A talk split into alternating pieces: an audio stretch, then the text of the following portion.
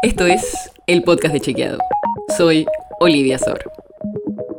Estamos cumpliendo un año desde que empezamos este podcast diario, así que decidimos cambiar un poco. Si extrañas toda la introducción que hacíamos acá, quédate hasta el final del episodio. Vamos con el tema de hoy, las jubilaciones. El gobierno nacional confirmó que va a dar un bono extraordinario de 6 mil pesos a jubilados y pensionados que cobran la mínima. Esto es, según explicaron, para mejorar los ingresos después de la suba en los precios de los alimentos en las últimas semanas. Imagínate que hoy la mínima es de casi 32.600 pesos, mientras que la línea de pobreza para un adulto es de un poco más de 27.000 pesos. Y ni que hablar si de esa jubilación mínima dependen varias personas.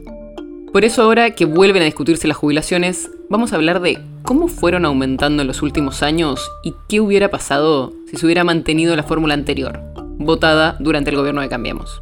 Para empezar, resumen rápido. Desde 2008, los aumentos de las jubilaciones pasaron a darse por ley. O sea, antes dependía del gobierno si lo daba o no. Y en 2017, durante el macrismo, se cambió la fórmula según la cual se definen los aumentos y apenas asumió el gobierno de Alberto Fernández en 2019, canceló durante un año la aplicación de esa ley y volvió a dar aumentos discrecionales, según lo que definía el gobierno. El tema es que los aumentos que dio el Frente de Todos durante 2020 no fueron para todos los jubilados iguales. Los jubilados que cobran la mínima tuvieron aumentos más importantes en porcentaje, mientras que las jubilaciones más altas crecieron menos. Y finalmente, en marzo de 2021, el Congreso votó una ley nueva y las jubilaciones pasaron a aumentarse cada tres meses.